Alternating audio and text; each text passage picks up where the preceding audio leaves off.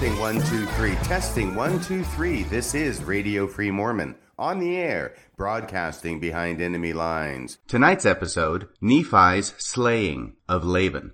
The Book of Mormon has a number of very faith promoting stories, a number of wonderful stories in it, but it also has a number of stories that are more problematic. Stories about white skin being associated with virtue, dark skin being associated with wickedness, the violent suppression by Captain Moroni of political dissidents. But without a doubt, the single most problematic story in the Book of Mormon is the slaying of Laban by Nephi. My experience in studying all the scriptures in the standard works is that I tend to focus on the stories that are more comfortable to me, the stories that make me feel good, the stories that I think I understand and that makes sense from my perspective. But experience has shown me that it is the stories that are problematic that are the stories that I am most likely to learn from. And so with that in mind, tonight we're going to take a close look at the story of the slaying of Laban by Nephi and see if taking a close look at this story provides any additional insight.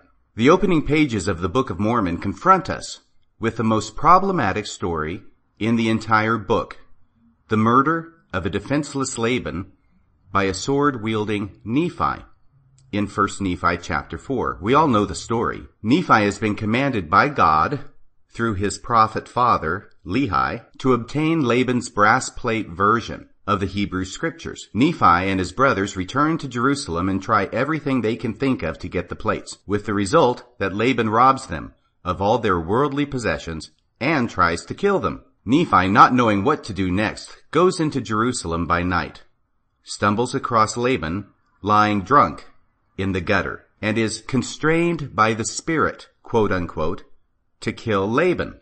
Nephi resists the murderous injunction twice, but relents upon the third command and smote off his head with his own sword. The traditional Mormon response to this grisly tale is to seek to justify Nephi in his murder adopting the rationales Nephi himself gives to cover his deed. Number one, Laban had sought to kill Nephi. Two, Laban would not hearken to the commands of the Lord. Three, Laban had robbed Nephi of his property. Four, Nephi's posterity cannot keep the commandments unless they have the law of Moses engraved on the plates. And if they cannot keep the commandments, they will not prosper in the promised land. And five, it is better that one man should perish than that a nation should dwindle and perish in unbelief. This last excuse, ironically, is footnoted in the 1981 LDS edition of the Book of Mormon to the subject, Life, Sanctity of, in the topical guide. Not cross-referenced in the Book of Mormon is the fact this same rationale was given by Caiaphas as the basis to kill Jesus Christ. John chapter 11 verse 50. It is expedient for us that one man should die for the people and that the whole nation perish not. This should be our first indication that something is wrong. That perhaps justifications are not in order, but rather a closer examination of the story is what we need. That possibly we find the story of Laban's murder troublesome because it is supposed to be troublesome. Certainly Nephi is troubled. Why should we not be? Does the story teach that we should do whatever the Lord commands, even if it goes against everything we have been taught and everything we believe? Is Laban an Isaac for whom no ram in the thicket was caught? Is Laban a wicked Messiah whose blood must be shed for the salvation of the Nephites? Or is something else at play? We are taken aback when a brass ball magically appears overnight in front of Lehi's tent after the departure from Jerusalem. 1 Nephi 16 verse 10. If God could gift Lehi and company with a brass ball, why could he not have done the same with the brass plates? Was the murder of Laban necessary? Was it a loyalty test for Nephi? Did Nephi pass the test, or did he fail? Nephi rationalizes his murder of Laban because Laban had tried to kill Nephi and had robbed Nephi of his property. But this is exactly what Nephi now does. Nephi murders Laban and robs him of his property. Not only does Nephi steal Laban's brass plates, but also his sword and servant. Is Nephi interested in more than the brass plates? Is cupidity for Laban's sword suggested by Nephi's rapturous description of its having a gold hilt, fine workmanship, and blade of most precious steel? Nephi does every wicked act of which he accuses Laban. In short, Nephi becomes Laban. The text emphasizes this transition of identity when Nephi puts on the garments of Laban, yea, even every whit, including his armor and sword. Nephi even speaks to Zoram in the voice of Laban. I spake unto him as if it had been Laban, 1 Nephi 4.23. Nephi seems constrained to speak of himself in the third person here. Not I spake unto him as if I had been Laban, which is technically correct, but as if it had been Laban. So complete is Nephi's transformation that Zoram, the servant, recognizes Nephi as Laban, as do Nephi's brothers outside the city walls, for they supposed it was Laban. Nephi murders Laban under cover of darkness, and it was by night, when evil deeds are wont to occur. As Hamlet puts it, "Tis now the very witching time of night, when churchyards yawn, and hell itself breathes out contagion to this world. Now could I drink hot blood, and do such bitter business as the day would quake to look on. But surely Nephi did the right thing in killing Laban. Did he not obtain the brass plates? Were not the plates necessary? Did not Nephi correctly conclude that his seed had to keep the commandments contained on the brass plates in order to prosper in the land of promise. But here's the rub. Nephi's seed is ultimately destroyed. And more than that, God curses Nephi with the knowledge of it. In response to Nephi's prayer to know the meaning of the dream of his father, the Lord opens up to Nephi a panoramic vision of the future of the world on both hemispheres. Nephi sees many things in chapters 11 through 14. He sees the baptism, ministry, and crucifixion of Jesus and the call of the twelve apostles in chapter 11, the righteousness and iniquity of his people, the appearance of Jesus to the Nephites, and the utter destruction of his own descendants at the hands of the Lamanites in chapter 12, mark that last part, and the utter destruction of his own descendants at the hands of the Lamanites in chapter 12 the church of the devil set up among the Gentiles, the discovery of America, the loss of many plain and precious parts of the Bible, the restoration of the gospel, the coming forth of the Book of Mormon, and the building up of Zion in chapter 13. And in chapter 14, the polarization of people into either the church of God or the church of the devil, the persecution of the saints by the great and abominable church, the destruction of the wicked in the last days, and the triumph of the righteous. I give you this synopsis by way of demonstrating that Nephi sees many things in this panoramic vision recorded in chapters 11 through 14. The vision ends on an upbeat and glorious note. But what is Nephi's immediate reaction to this overwhelming vision? What is the one thing that arrests his attention?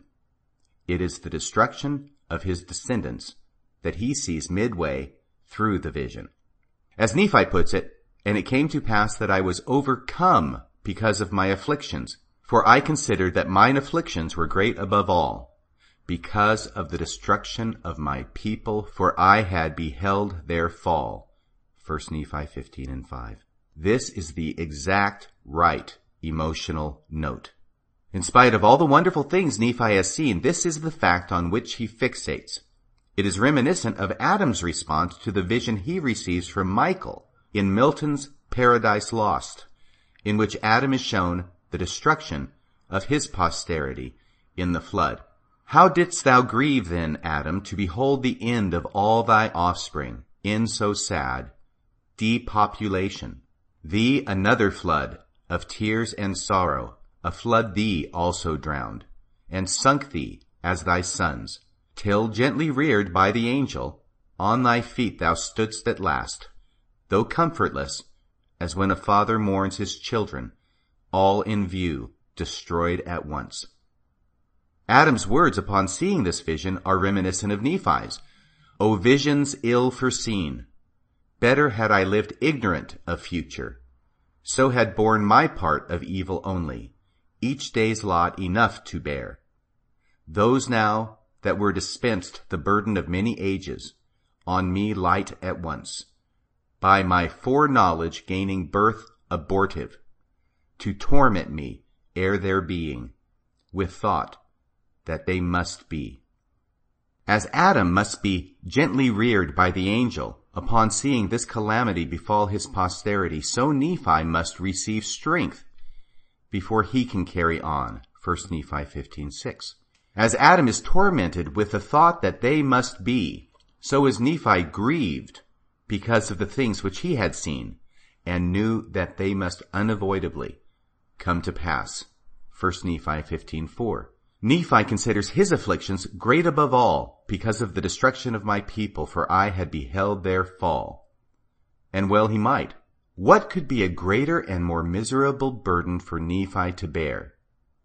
And why does God choose to curse Nephi with this knowledge? The text of the Book of Mormon thrusts Nephi into the full irony of the situation, for upon returning to the tent after his vision, Nephi sees Laman and Lemuel arguing over the meaning of their father's words. It is these two brothers who have been unrighteous, who have murmured against the will of God from the beginning, who have fought against the divine directive at every turn. These are the two brothers who cannot understand the meaning of Lehi's words, because they were hard in their hearts. Therefore they did not look unto the Lord as they ought. 1 Nephi 15.3. And yet, it is their descendants who will survive, not Nephi's. This is similar to the disquieting moment when Macbeth learns that though he will be king, it is Banquo who will beget kings. What justice is there in this? Everything is turned on its head. Why should Nephi's descendants be the ones who are destroyed? Nephi is the one who has been faithful. Nephi is the one who speaks with God. Nephi is the one who has done everything that God has asked. Nephi is the one who even murdered a man in cold blood because God insisted he do so. Hold that thought. Is there a connection? Nephi murders a man in cold blood and robs him of his possessions, effectively becoming the wicked Laban in word, dress, and deed. And it is Nephi who receives from God the greatest curse a person could have, that of witnessing the utter destruction of his posterity and knowing it must come to pass. It is a lesson in futility. After everything Nephi has done, and will yet do, to establish his people in a land of promise, it is all for nothing. As Frodo tells Sam, his friend, in The Lord of the Rings, we set out to save the Shire, Sam, and we did save it, but not for me. But is it also a lesson in consequences? In retribution? In balancing the scales? Does Nephi receive so great a curse because he commits so great a sin? These questions are ultimately unanswerable, but begin to raise the lid on the story of the slaying of Laban as a dark fable of the human soul.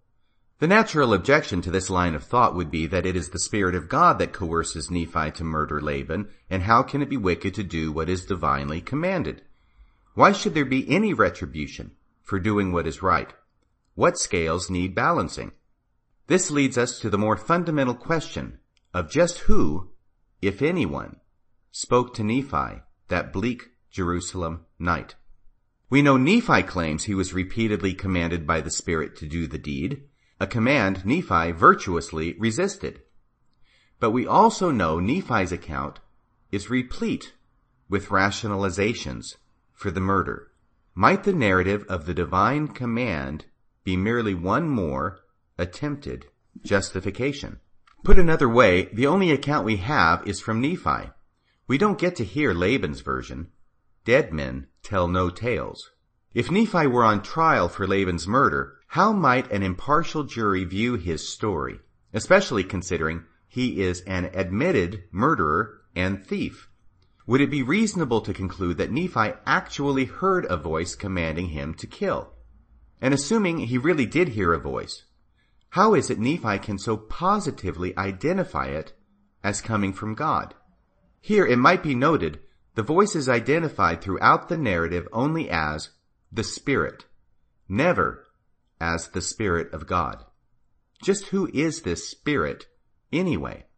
The reader is confronted with Hamlet's dilemma, even if Nephi appears not to recognize the issue. Hamlet also is confronted by a spirit in the likeness of his father, who commands Hamlet to kill the new king, Hamlet's uncle. But Hamlet is not sure the spirit is who it claims to be. Is it a spirit of health or goblin damned? Or as Hamlet later more fully soliloquizes, the spirit that I have seen may be the devil.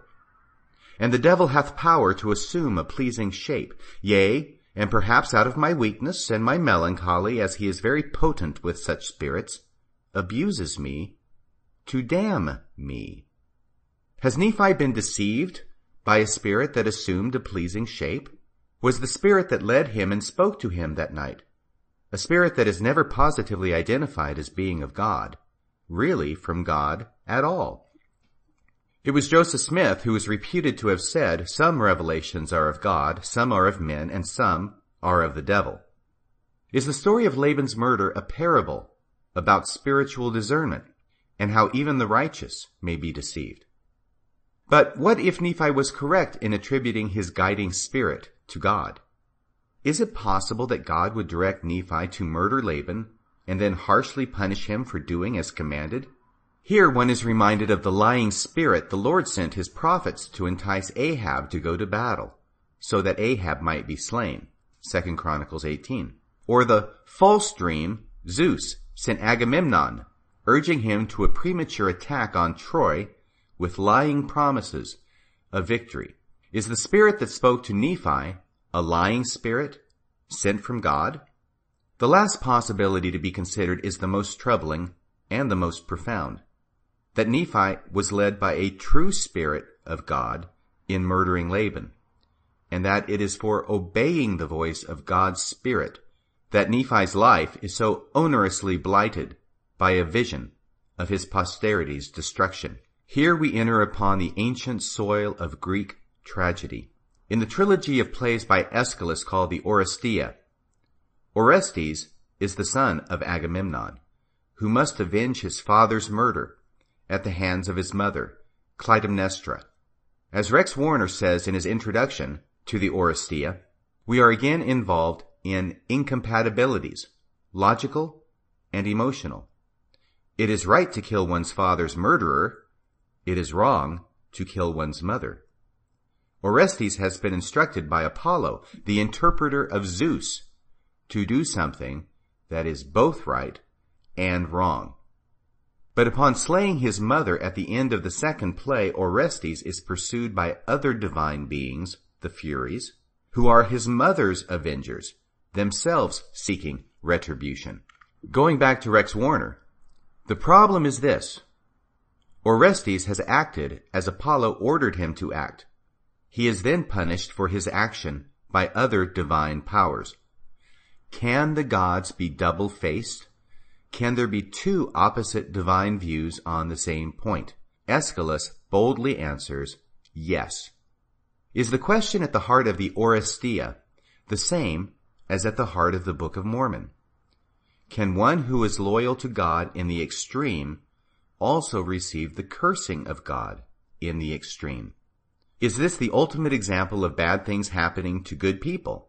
Is it an instance of how Tennyson has Guinevere portray King Arthur, he is all fault who hath no fault at all?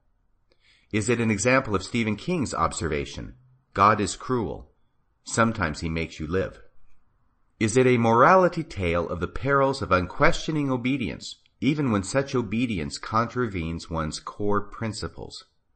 Is this a lesson other Mormons had to learn on a late summer's day in 1857 at a place called Mountain Meadows? Does the tale of the slaying of Laban plumb the depths of the human experience, where evil is often returned for good and cursing for faithfulness? should the first book in the Nephite record be subtitled The Tragedy of Nephi? Does it serve as a second witness with Job to the inscrutability of fate and the universality of the mystery of God? And lastly, does it stand as a testament to the proposition that whereas we may not understand the dealings of God in what we frequently find to be a hard, cold cosmos, at least we are not alone in our plight. If the Book of Mormon stands for any of these propositions, It is a book well worth the reading, well worth the pondering, and perhaps well worth the fearing. That's about all for tonight. Until next time, this is Radio Free Mormon, signing off the air.